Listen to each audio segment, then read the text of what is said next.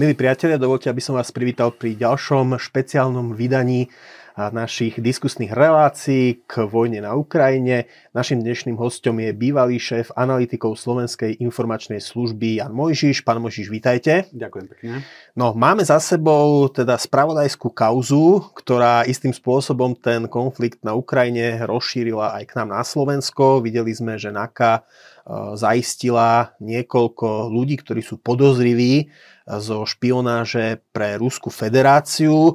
Videli sme tiež v médiách také akési zvláštne, bizarné video, kde teda údajne ruský prídelenec, vojenský prídelenec na Slovensku sa snaží nejakým spôsobom vyplácať nejaké sumy e, človeku spájanému s jedným dezinformačným webom.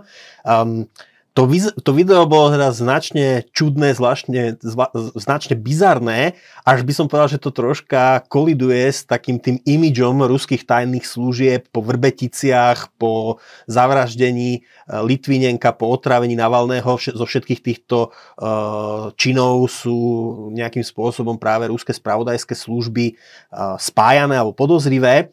Uh, ako na vás spôsobilo toto video? Banálne.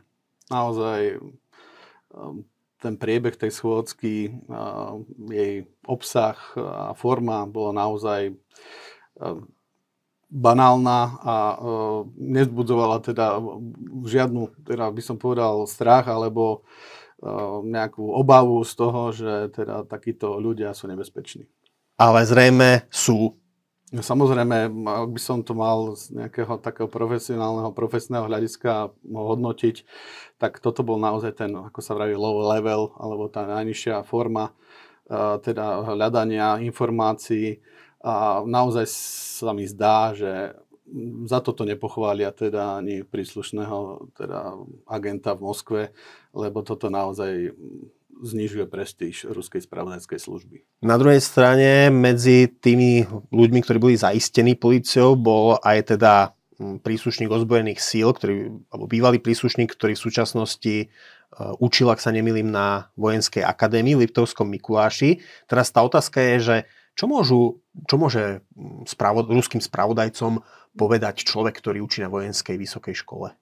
Je to veľmi zaujímavá osoba, z hľadiska spravodajského záujmu, lebo ten človek sa vlastne stretáva s novou elitou armády, ktorá mm. prichádza vlastne do služobného pomeru alebo vojenského teda pomeru a, a vlastne v budúcnosti bude tvoriť e, jadro jej dôstojnického zboru a prípadne budúcich veliteľov. Mm-hmm. To znamená, že informácie o tom, kto je to, ako, akým spôsobom rozmýšľa, aké má názory, aké má vzťahy, všetky tieto veci sú dôležité na vytipovanie osôb ktoré eh, by bolo možné osloviť, aj spôsob, ako ich osloviť. To znamená, že vytipovať jednak osobu, aj spôsob, eh, s ktorým sa s ním bude, nadviaže sa s ním komunikácia a prípadne, že či tam je eh, predpoklad úspechu, že tú spoluprácu bude ochotný uzavrieť. Hm, čiže vlastne on slúži potom ako nejaký typer, ktorý Presne môže tak. tomu dôstojníku vytipovať ďalších zaujímavých ľudí. Áno, a títo, títo ľudia sú nesmierne cenení a, a vlastne pre nejakú dlhodobú spoluprácu jedných z najdôležitejších. Uh-huh. Uh, tak, taký laik, ktorý teda pozná možno špionáž len e, z televízie alebo z nejakých románov, tak ten si to predstavuje často nejakého Jamesa Bonda alebo niečo podobné, ale teda ono to funguje inak. Vedeli by ste to tak v základných rysoch uh, popísať, že keď chce štát na území iného štátu sa dozvedieť niečo, čo teda nie je verejne prístupné. Ako to funguje teda?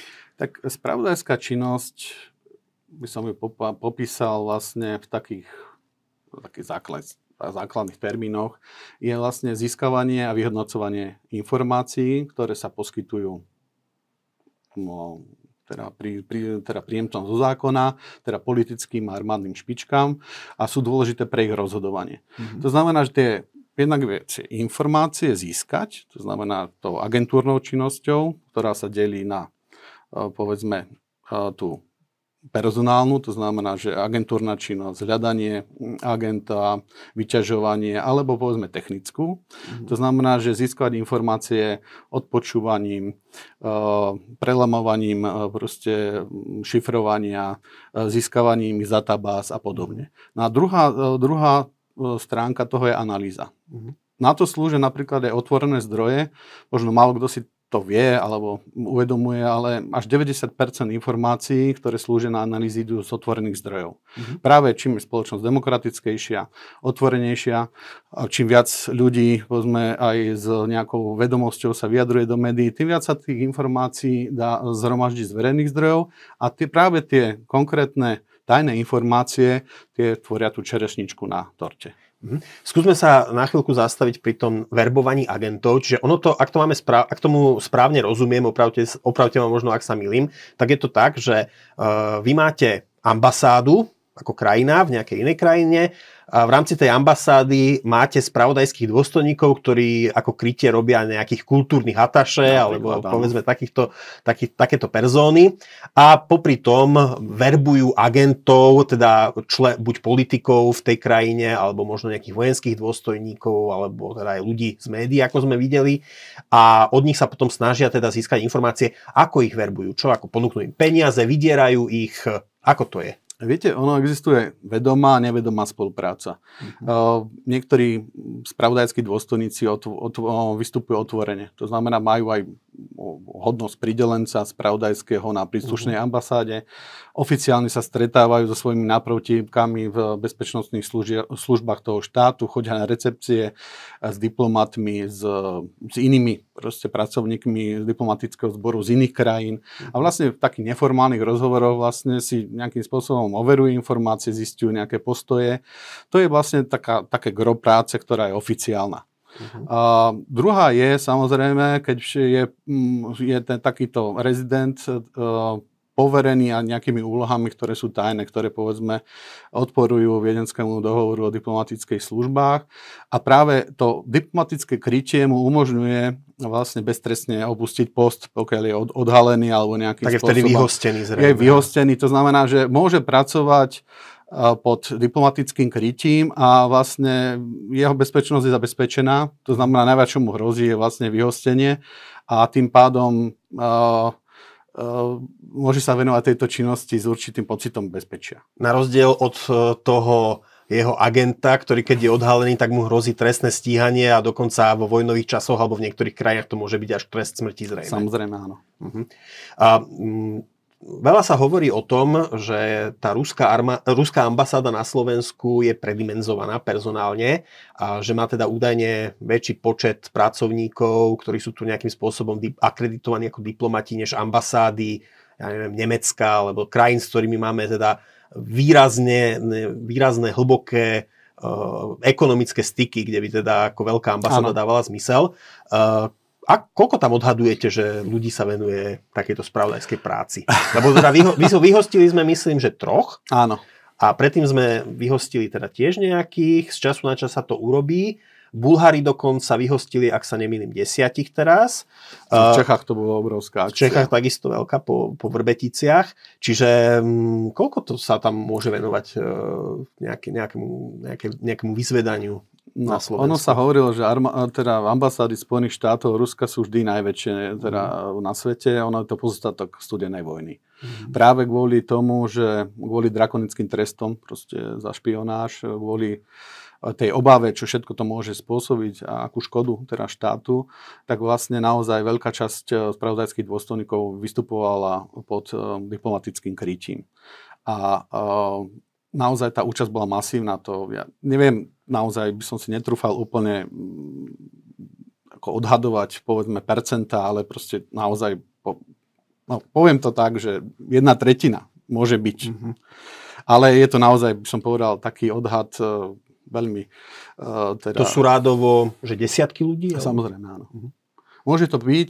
Uh, samozrejme je aj rôzna úroveň uh, to, tej dôležitosti jednotlivých ľudí, ale uh, pre štáty, ktoré sú ktoré sa cítia vo vojnovom stave alebo v nebezpečenstve, tak pomer tých ľudí, ktorí sú súčasťou bezpečnosti rastie.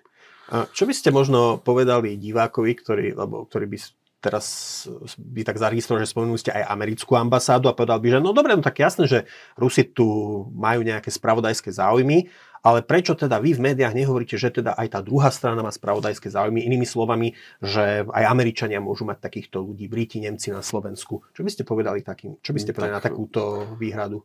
Tak e, jednoducho sme súčasťou Severoatlantickej aliancie a títo mm. diplomati sú naši spojenci mm.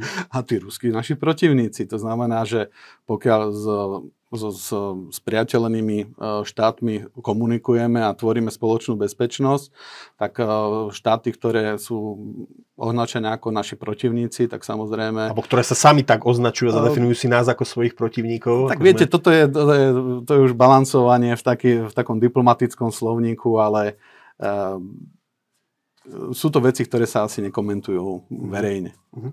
Uh, ak sa nemýlim, tak v Ruskej federácii existuje až 5 spravodajských služieb a údajne teda tam sa spravodajskou činnosťou zaoberajú možno 10 tisíce ľudí. Mohli by ste popísať, že ako fungujú teda tie ruské spravodajské služby a čím sa zaoberajú? Keď je ich toľko, lebo my máme len dve. Slovenskú informačnú službu a vojenské spravodajstvo. No, Spojené štáty majú desiatky spravodajských služieb rôznych, e, proste od 16 do 30 podľa reformy, ktorú, ktorá administratíva spraví.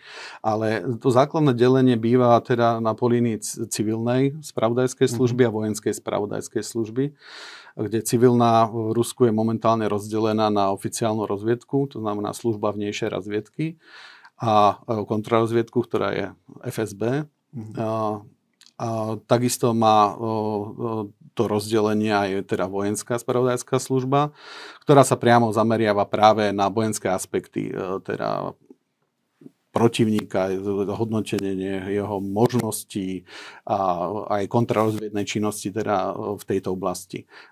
Je to také tradičné delenie a k tomu pri, pribudla, by som povedal, vývojom vlastne taká technická spravodajská služba. Nejaký, môžeme si povedať, v Spojených štátoch je to e, NSA, to znamená National Security Agency a tá vlastne e, združuje vlastne odpočúvacie systémy, systém monitoringu, e, internetových sietí, spojenia, šifry a tak ďalej. Mhm. Spomenuli ste teda aj boj s vnútorným nepriateľom. Keď teda došlo k tomu vpádu na, na Ukrajinu, tak e, americké tajné služby e, v podstate e, veľmi mm, jasne predpovedali, že tak k tomu dôjde, aj keď sa to stretávalo so skepsou, možno aj so skepsou kvôli tým zlyhaniam s irackými zbraniami hromadného ničenia, ktoré sa napokon nenašli. No a v tomto prípade sa ukázali, že mali pravdu, i keď k tomu útoku došlo v podstate 8 dní potom, ako to spravodajské služby predpovedali. Do akej miery možno dochádza k únikom, lebo objavili sa aj špekulácie, že e, v Rusku funguje nejaký súboj medzi GRU a FSB, že údajne teda samotné ruské tajné služby, že sú spravodajskí dôstojníci, ktorí zrejme majú problém s tým útokom na Ukrajinu. Mm-hmm. Je známe, že tak ako bežní Rusi majú častokrát pôvod e, na Ukrajine alebo majú ukrajinského manžela, manželku, že jednoducho ľudia, ktorí žijú v Rusku a majú tieto spojenia, tak jednoducho nie sú zrejme nadšení eh, tým, že Rusko bojuje proti Ukrajine. Čiže do akej miery eh, môžeme hovoriť o nejakom súboji tajných služieb v Rusku, ktoré potom vedia aj k tomu, že unikajú informácie na západ? Tak najprv by som sa vyjadril teda k tomu termínu. Naozaj teda rámci technickej analýzy viete vyhodnotiť, a to sa týka satelitu alebo v podstate bežné monitorovaniu bežnej komunikácie alebo telekomunikačnej prevádzky, keď sa pre, prebieha cvičenie na hraniciach, tak viete presne, koľko tam tých e, armádnych zložiek je, mm-hmm. čo tam so sebou majú a viete odvodiť, že teraz či sú pripravené teda k útoku, či tam je logistická, proste zabezpe- logistické zabezpečenie. To znamená, áno, táto vec je odhnutelná aj bez toho, aby ste mali nejakú vnútornú informáciu. Čiže stačí, keď možno odpočúvajú a pozerajú na to zo satelitov? Áno, v dnešnej dobe proste sa pred tými satelitom neschováte, jednoducho keď zhromadíte niekde 200 tisíc vojakov, tak ako to, jednoducho to vidno, mm. hej, alebo proste tie stovky tankov a tak ďalej.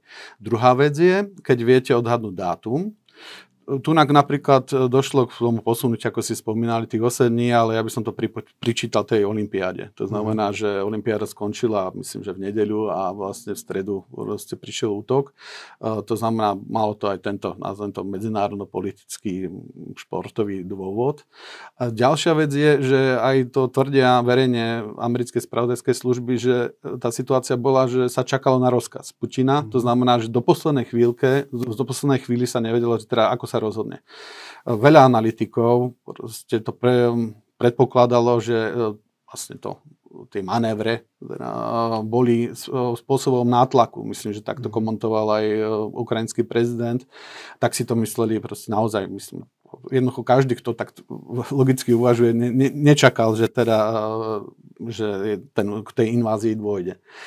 Takže v tomto, preto, preto si myslím, že tu na, ako došlo k spojeniu teda jednak týchto otvorených informácií, jednak e, naozaj aj si myslím, že došlo aj k úniku informácií a práve z tých dôvodov, ktoré ste spomínali, že tí analytici predsa museli vedieť, e, keď robili tie scenáre proste k vývoju vojny, že nemusí to ísť e, proste v tom ideálnom variante, že nepodarí sa to za pár dní vlastne dezintegrovať obrany schopnosť štátu, jej proste riadace zložky, že tá armáda predsa sa od toho 2014. pripravovala na takýto scenár, teda myslím Ukrajinsku. Uh, podriadilo tomu proste materiálne ľudské zdroje, spravodajské informácie. Jednoducho, ako predpokladať, že, že to bude vybavené za, za týždeň, proste bolo, bolo obrovský hazard. A preto by som povedal, profesionáli ako neočakávali, že k tomu dôjde. Mm-hmm.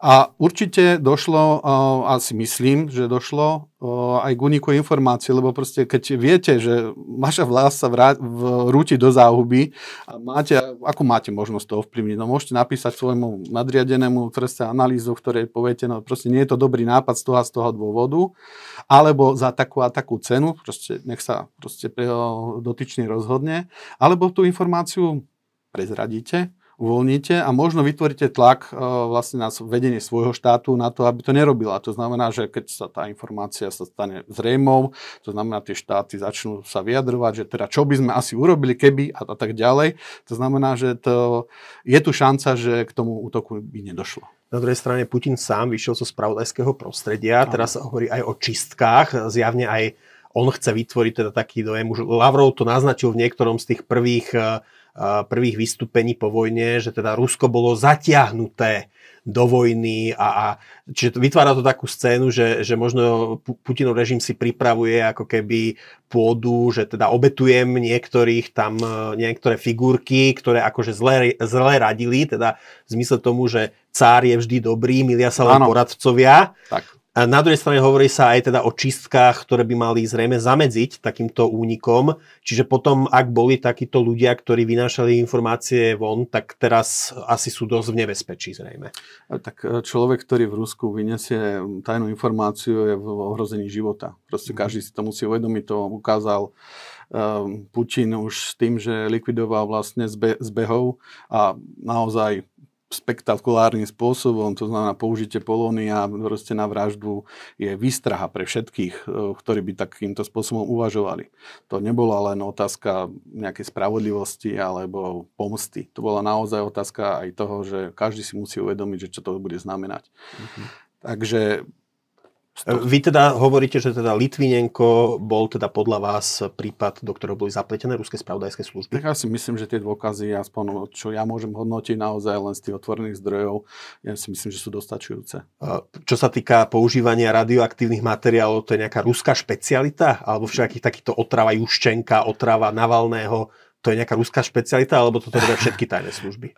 Tak ako atentát a je stará dobrá metóda, proste akým spôsobom dosiahnuť cieľ, proste používalo sa od staroveku alebo ešte možno ešte ďalej by som mohol ísť, keď je likvidácia jedného vodcu proste vedela za, zamedziť vojne. Proste, čo ja viem, tatársky vpad, keď jednoducho zomrel proste chán, tak jednoducho všetky vojska sa stiahli naspäť a mm-hmm. išli voliť nového. Európa mala možno dva roky pokoj. To sú, to sú veci, ktoré, sú, ktoré ovplyvňujú dejiny. Mm-hmm. A no, KGB, teda vyslovene bola špecialista na atentáty, či už išlo napríklad o tých disidentov, ako povedzme ukrajinský, Bandera, ehm, alebo aj iných. Na v Československu toho Matúš Černák, čo bol slovenský emigrant povojnový, ktorého zabila bomba v Mníchove na pošte kde vlastne sa potom zistil, že to bola EŠTB, alebo teda minimálne. Áno, aj naša, aj naša spravodajská služba, najmä v tých 50 rokoch, ako išla aj v takýchto podnikoch. Aj atentát na pápeža, kde bola, myslím, zaplatená bulharská zase tajná služba. Áno, atentát je pre mm, spoločnosť, ktorej je vražda spôsobom riešenia problémov je naozaj bežným spôsobom. Ke, ako keď sa ešte vrátime na Slovensko, tak e, do akej miery sú slovenské informa- Slovenská informačná služba a vojenské spravodajstvo, do akej miery sú schopné čeliť teda vyzvedačstvu voči Slovenskej republike? Tak všetci dúfajme, že dobre, lebo je to vec, ktorá sa verejne komentovať nebude. Ako som už niekedy spomínal, o neúspechu vie každý, o úspechu málo kto záleží to na tom, aký, aký majú tieto služby povedzme rozpočet, ako sú dobre vybavené technicky, akým spôsobom proste majú kvalitných ľudí.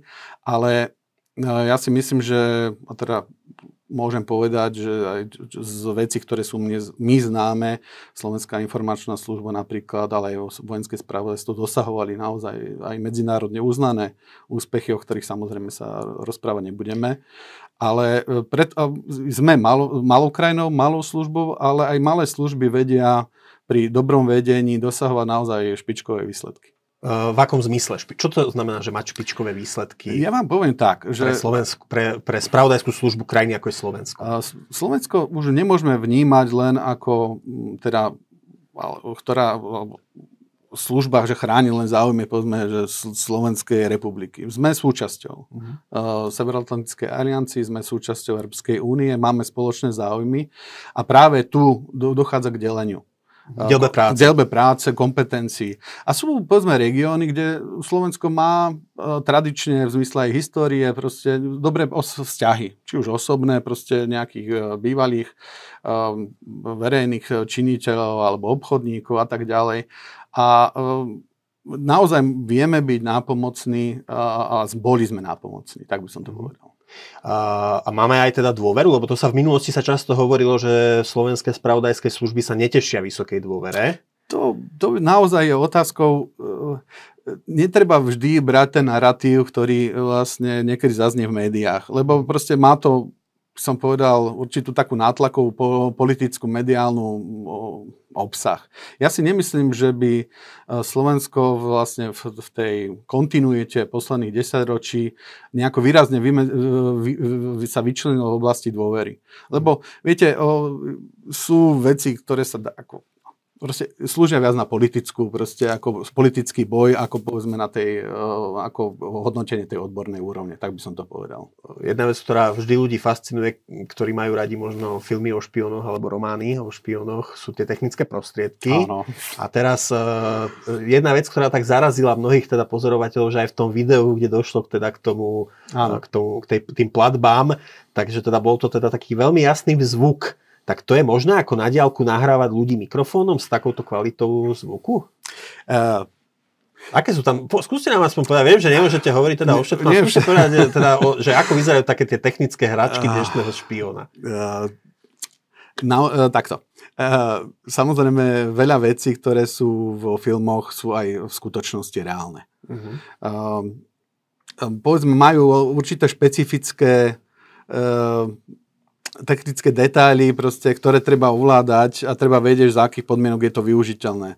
To znamená, že či využite laseru alebo v podstate nejakých zosilovačov strašne záleží od toho teda, že či to prostredie bolo možné monitorovať dopredu. To znamená že nastaviť ruchové, ruchové mikrofóny, proste urobiť trianguláciu. To znamená, uh-huh. že uh, ako viacero mikrofónov proste dať do prostredia. Tam je tých možností naozaj technicky veľa, ale nerad by som to rozoberal úplne. Ke, keď sa spýtam len tak na ten laser, teda to, čo vidíme vo filmoch, že namierite laser na nejakú plochu, povedzme sklenenú, keď sa za, za, za oknom sa rozprávajú nejakí ľudia, tak je možné vďaka tým vibráciám toho skla zistiť, že o čom sa rozprávajú? To je no, pravda? Alebo potrebujete je to len... odrazovú plochu, jednoducho, uh-huh. lebo dochádza k nejakým vibráciám, hlas je vibrácia, teda dochádza k vibráciám a jednoducho, ak dokážete vlastne dostať ten lúč do toho prostredia a získať jeho odraz, tak vlastne môžete snímať určitú frekvenciu, teda hlasovú frekvenciu. Ono je to taká zaujímavá vec s tými hračkami, lebo keď si vezmete nejaký film ja neviem, z druhej svetovej vojny alebo zo studenej vojny, kde agenti majú nejaký, nejaký maličký, maličký fotoaparát, áno, áno, ktorým, ktorým proste odfotia nejaké, nejaké áno, veci v šuflíku, ku ktorým sa dostanú, tak vlastne každý z nás dnes, e, jeho smartfón je nástroj, o ktorom e, špioni pred 50-60 yeah, rokmi mohli len snívať, tak potom, že čo majú tajné služby k dispozícii, keď bežný človek má smartfón. Ten vývoj je prekotný, ako by som povedal, obrovský. Naozaj každý z nás má jednak špionážny uh, nástroj so sebou, ale zároveň aj je sledovaný cez tento uh-huh. špionážny nástroj, ten uh, telefón, No jedno, a k tomu ešte sociálne siete. Hej, to uh-huh. znamená, že a dôvera ľudí v nich, že proste čo všetko tam môžu na seba a iných povedať, uh, to je sen. Vlh, ako by som povedal, vlhký sen spravodajcu spred 20 rokov. To, čo sa teraz udialo za posledné roky, je naozaj neskutočné. To je, že dokonca by som povedal, že tých dát je toľko, že je problém ich spracovávať. Mm-hmm. A že ani nie je problém získať informáciu, alebo dáta, ale mm-hmm. vyťahnuť si informáciu. To znamená zanalizovať ju a dostať ju vlastne do také použiteľnej podoby. Na, na, druhej, to, to, na druhej strane toto, ak sa nemýlim, sa rieši rôznymi softvermi, ktoré hľadajú nejaké vzorce, povedzme v tých peta, petabajtoch dát, ktoré sa dajú zozbierať, že, že ako je potom možné asi aj vytipovať povedzme ľudí, ktorí môžu spáchať nejaké teroristické útoky alebo podobne, cez nejakú umelú inteligenciu a podobne. No, umelá inteligencia, ale ako hovorím, e, tak viete, že jednoducho všetko je to o nejakom o, algoritme. To znamená, ten mhm. algoritmus musíte nájsť. Musíte ho mhm napísať. Hej. To znamená, že ak povie toto, ak e, je to v, v, v takom priestore, v takom čase, proste tie, tie veci treba vedieť nastavovať a v tých dát je čoraz viac. To znamená, dochádza k obrovskému informačnému šumu. To, ak dakedy, v podstate, viete, keď ste mali ste telefón prvý mobilný a jednoducho mali ste dáta, alebo proste mali ste nejaký platili ste čo len 10 korún za minútu, tak akože tá, info, tá komunikácia bola proste no neviem, to ako to v stovkách percent, alebo proste no, v rádove vo vysokom miere oveľa menšia. I to znamená, že vždy sa ten telefón používal na to, že aby sa rýchlo povedalo to, čo je dôležité. Mm. Dneska je to zahltené. To je jednoducho vyberať z toho, z tej tony proste informácií, tú práve tú, ktorú potrebujete, je obrovsky náročné. A druhá vec je, samozrejme aj monitor tých kľúčových slov, jednoducho tá druhá strana sa vie prispôsobiť, to znamená, tie kľúčové slova mení. Hej, no už mhm. dneska nebudete rozprávať o snehu, keď myslíte kokain alebo niečo podobné, alebo mm a dokonca ale môže sa stať, že vám to je zachytí kopec uh, informácie, ktoré s tým nesúvisia. Povie niekto, to je bomba a bude mysleť, čo ja viem, že športový výsledok alebo proste zovňajšok nejakej dámy. To, mhm. to, to, toto je naozaj problém a jednoducho musíte vždy uh, vnímať to, že tá kapacita spracovať tie dáta je obmedzená. Mhm. To je jednoducho a hlavne nakoniec vždy musí prísť človek, ktorý vlastne vytriedí a ktorý určí vlastne, že čo, ako ďalej pokračovať, lebo však ten algoritmus proste má určitú, proste určité rozmedzie a, a, a určí ten ďalší smer. To znamená, a tie ľudské zdroje nie sú neobmedzené. Mhm. To máte ako pri tom Facebooku jednoducho, proste keby mali teraz uh, urobiť tú cenzúru aj proste to, to, to, to možno, ja viem, 10 tisíce ľudí by mohli zamestnať, teda keby, chceli ten obrovský objem dát e, spracovať. Vy ste spomenuli, že jednou tou časťou tej spravodajskej práce je zozbierať tie informácie, druhou ich nejakým spôsobom zanalizovať a vyhodnotiť, ale potom je tam ešte tá tretia politická úroveň a to je, že aby politici, aby tí, ktorí rozhodujú politici alebo vysoké nejaké šarže vojenské, aby uh, sa dostali k tým informáciám už vyhodnotením na čas a potom, ano. aby podľa nich kvalitne rozhodli. Čo zdá sa, že napríklad e, zrejme Vladimír Putin, ak aj informácie mal, ak ich mal aj neskreslené, lebo tam sa aj hovorí veľa o nejakých vytvorení nejakej potemkinovej ano. dediny, ktoré, ktorú mu vytvorilo jeho vlastné okolie, tak e, zrejme je tam aj teda tá otázka, aby potom politici vedeli správne naložiť s tými informáciami. Toto je veľmi dôležité a ja zo svojej osobnej skúsenosti môžem povedať, že boli generácie politické, ktoré vyslovene pristupovali k spravodajským službám a informáciám, teda ak, ak nie s dešpektom, až, až úplne, že teda s odmietaním. A niekedy bohužiaľ mali aj pravdu. Uh-huh. Uh, ale na druhej strane už keď čím je situácia vážnejšia, tak tá dôvera medzi teda týmto odbornou zložkou, teda tými spravodajskými službami a politikmi musí byť funkčná, aby proste viedla k výsledkom. Lebo jednoducho, ak aj získate absolútne informáciu a jednoducho povedzme, politik alebo vojenské veliteľ odmietne uveriť a nezariadi sa podľa nej, tak proste bolo to zbytočné a možno ste len ohrozili proste uh, svoju schopnosť alebo svojho agenta, proste svoju schopnosť získavať takúto informáciu do budúcnosti. Ešte je tu taká otázka, že možno tých zlyhaní tajných služieb, vy ste teda povedali, alebo teda tajné služby všeobecne sa bránia tým, že o ich úspechoch nikto nevie Aha. a znamená si ich iba ich zlyhania, ale sú potom aj také hlasy, že možno ani častokrát tie úspechy nie sú a že, že netreba zabúdať na to, že tá tajná služba funguje ako úrad, že je to v podstate štátny ano. úrad a z úrad, úradov vieme, že fungujú teda aj rôzne veci typu nejaké vnútorné boje, o väčšiu kanceláriu ano. a o väčší rozpočet, fungujú, fungujú rôzne teda také tie, rôzne také veci, že, že byrokra, byrokratický šiml funguje ano. na úrovni tajných služieb a teda stretol som sa aj s takým názorom, že možno najal teda ten uh, ruský údajný spravodajský dôstojník toho človeka uh, len preto, lebo možno potreboval rýchlo vykázať, že na čo minul nejaký rozpočet a, a najal proste človeka, ktorý mu možno ani veľa teda nepovie. Do akej miery teda fungujú takéto veci v tajných službách?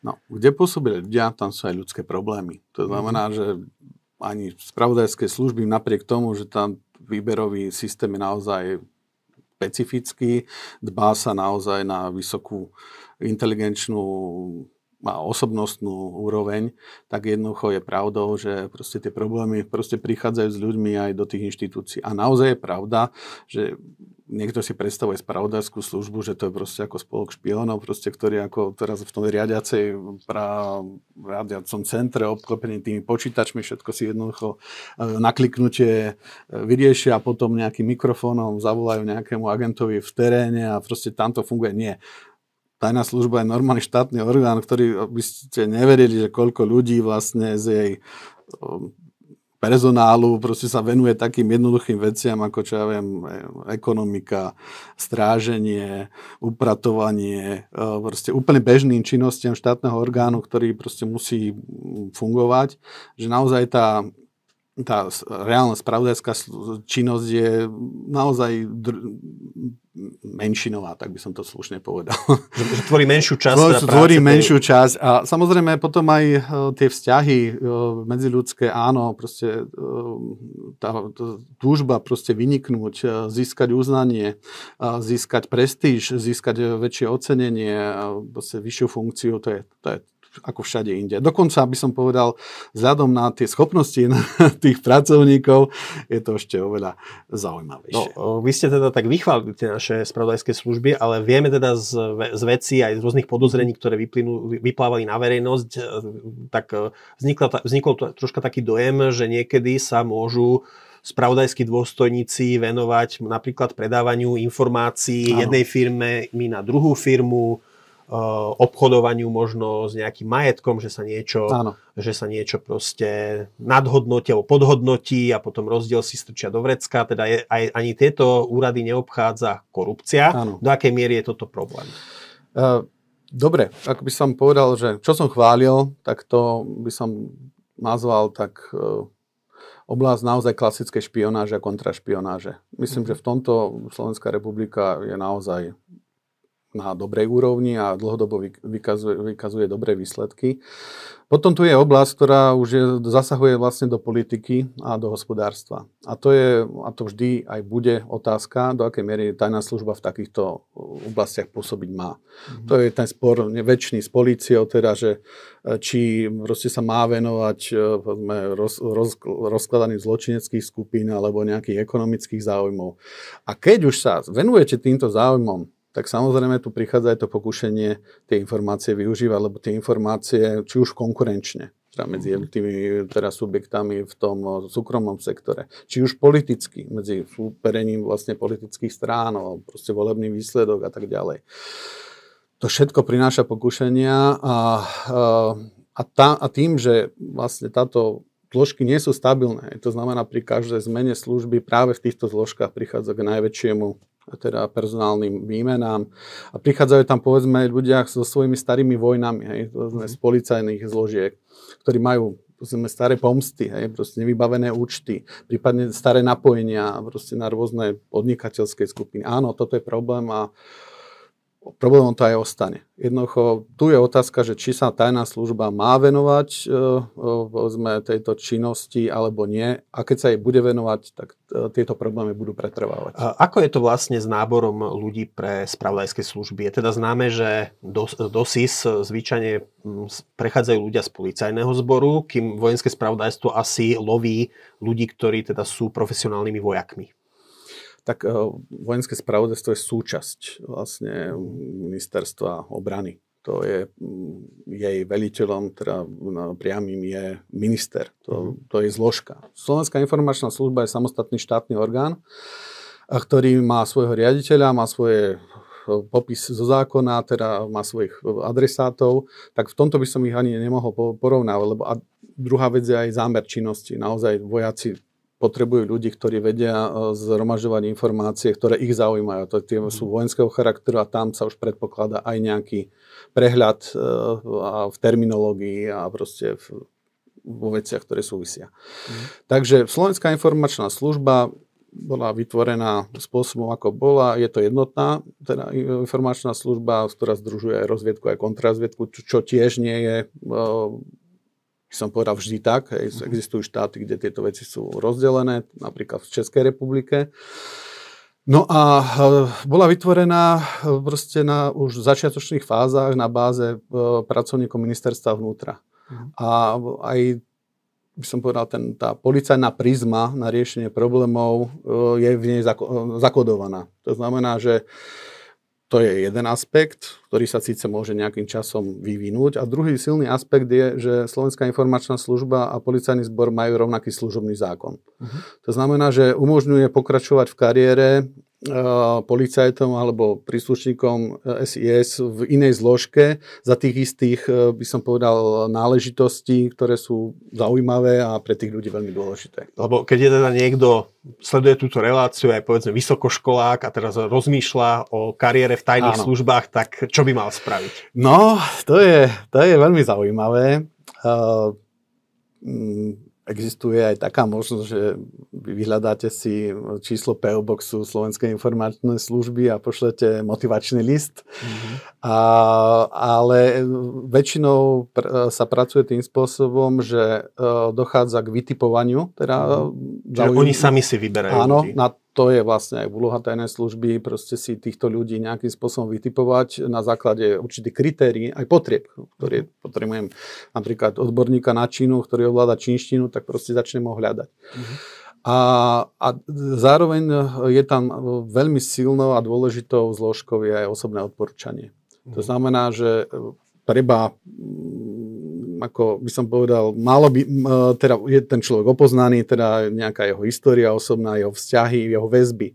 Lebo ak je človek zakotvený, povedzme, v rodine, v kolektíve a povedz, alebo celkové v svojom okolí, tak viete vypočítať, je tam vyššia vypočítateľnosť, zmenšuje to teda bezpečnostné riziko do budúcnosti.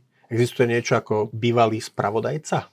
Alebo vás to stále nejakým spôsobom teda a, takto, determinuje? Tak ako ja už som v tej, ako sa vraví, karanténe strašne dlho, ale faktom je, že e, z osobnej skúsenosti môžem povedať, že určitým spôsobom to vplýva na osobnosť, to znamená e, určité návyky a určitý e, pohľad na vec vám ostáva. To znamená, áno, hovorí sa raz, raz špion alebo, alebo raz spravodajca, navždy spravodajca. Nie je to zase úplne tak, by som povedal, tak, že raz kto tam vstúpi, teda aj, aj som hovoril o tom, že tam existujú proste desiatky percent príslušníkov, ktorí v živote teda neboli teda v tej činnosti spravodajskej, mm-hmm. boli v obslužných činnostiach.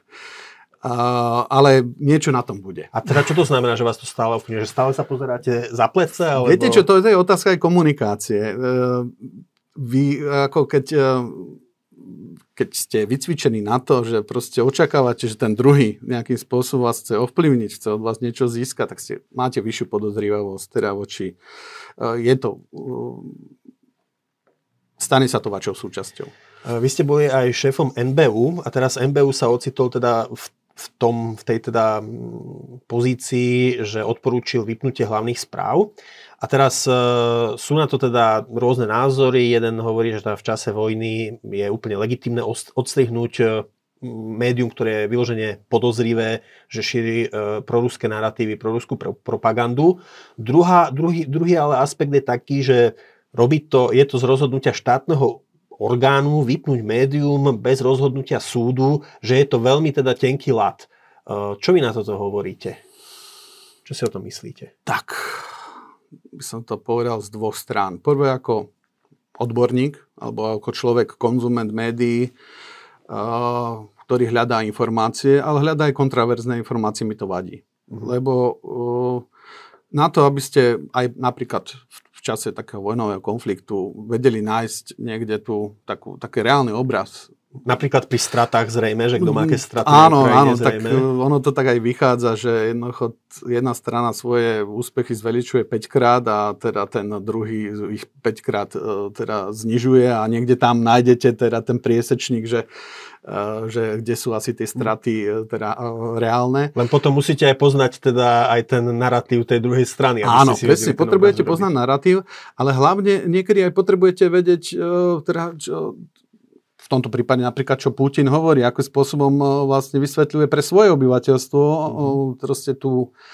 tú vojnu, ale keď sa dostane do situácie, že sa k tej informácii už nemáte ako dostať, no tak ako pre mňa z toho odborného hľadiska je to strata. Mm-hmm. Druhá vec je, a to je veľmi citlivá otázka vlastne slobody informácií, sloboda míliť sa, sloboda proste e, a tu je proste otázka toho, či robíte nejakú vedomú činnosť alebo za cudzie peniaze, ako sa hovorí, a to je určite trestná vec, ktorú treba postihovať. Je otázka toho, že naozaj my sme stále v komforte toho, že tá vojna je až za hranicami. Uh-huh. Že povedzme tá otázka tej uh, morálky, a bojaschopnosti proste nie je otázkou života a smrti. To mm-hmm. v, v priamom konflikte to, znamená veľa, že či ten proste vojak na tom dôležitom mieste proste hodí tú flintu a utečie, alebo proste zotrvá. A mm-hmm. to tie informácie naozaj zohrávajú kľúčovú úlohu, lebo to už je psychologická vojna. No, na Slovensku je teda tá reálna situácia taká, že z rôznych aj prieskumov verejnej mienky pred vojnou, teda to vychádzalo tak, že slovenská populácia je výrazne náchylná veriť teda tým proruským narratívom, čo je také módne slovo, a teda veriť aj proruskej propagande. Nie je potom možno aj toto zase odôvodnenie, keď teda na jednej strane áno sú tie obavy o slobodu prejavu, na strane druhej je tu ale to, že naša populácia je mimoriadne zraniteľná z pohľadu proruskej propagandy, aj vôbec aj rôznych dezinformácií videli sme, že ktoré stali až život mnohých ľudí počas pandémie. Čiže, čiže zohráva aj toto možno nejakú úlohu? Určite áno. Zoberte si aj jednu vec, že tá miera paranoje a možno aj tých oboj strane proste radikalizmu proste nastáva. Mhm. Takáto situácia polarizuje spoločnosť, vytvára, tie extrémy sa vytlačajú teda oveľa ďalej od stredu ako povedzme v bežnom stave. Zároveň proste až čas ukáže, že ako sme to zvládli. To znamená, že či sme dokázali zachovať demokraciu, alebo sme už prestúpili za hranicu, ktorá je jasne škodlivá pre našu spoločnosť. Ťažko to teraz povedať a naozaj až po boji bude každý generál, ale ja by som bol v tomto zmysle veľmi opatrný. Mhm. Lebo to môže naozaj poškodiť tú spoločnosť. To je možno aj dobré posledné slovo. Takže Jan Mojžiš, bývalý šéf analytikov Slovenskej informačnej služby, ďakujem, že ste prišli. Ďakujem pekne. Ďakujem aj vám, vážení diváci. Pokiaľ nás sledujete na YouTube, prosím, dajte nám like a stante sa odberateľom kanála Postoj TV, potom mám už žiadne takéto podobné video a neunikne, neunikne vašej pozornosti a dovidenia zase niekedy na budúce. Pekný deň. Dovidenia.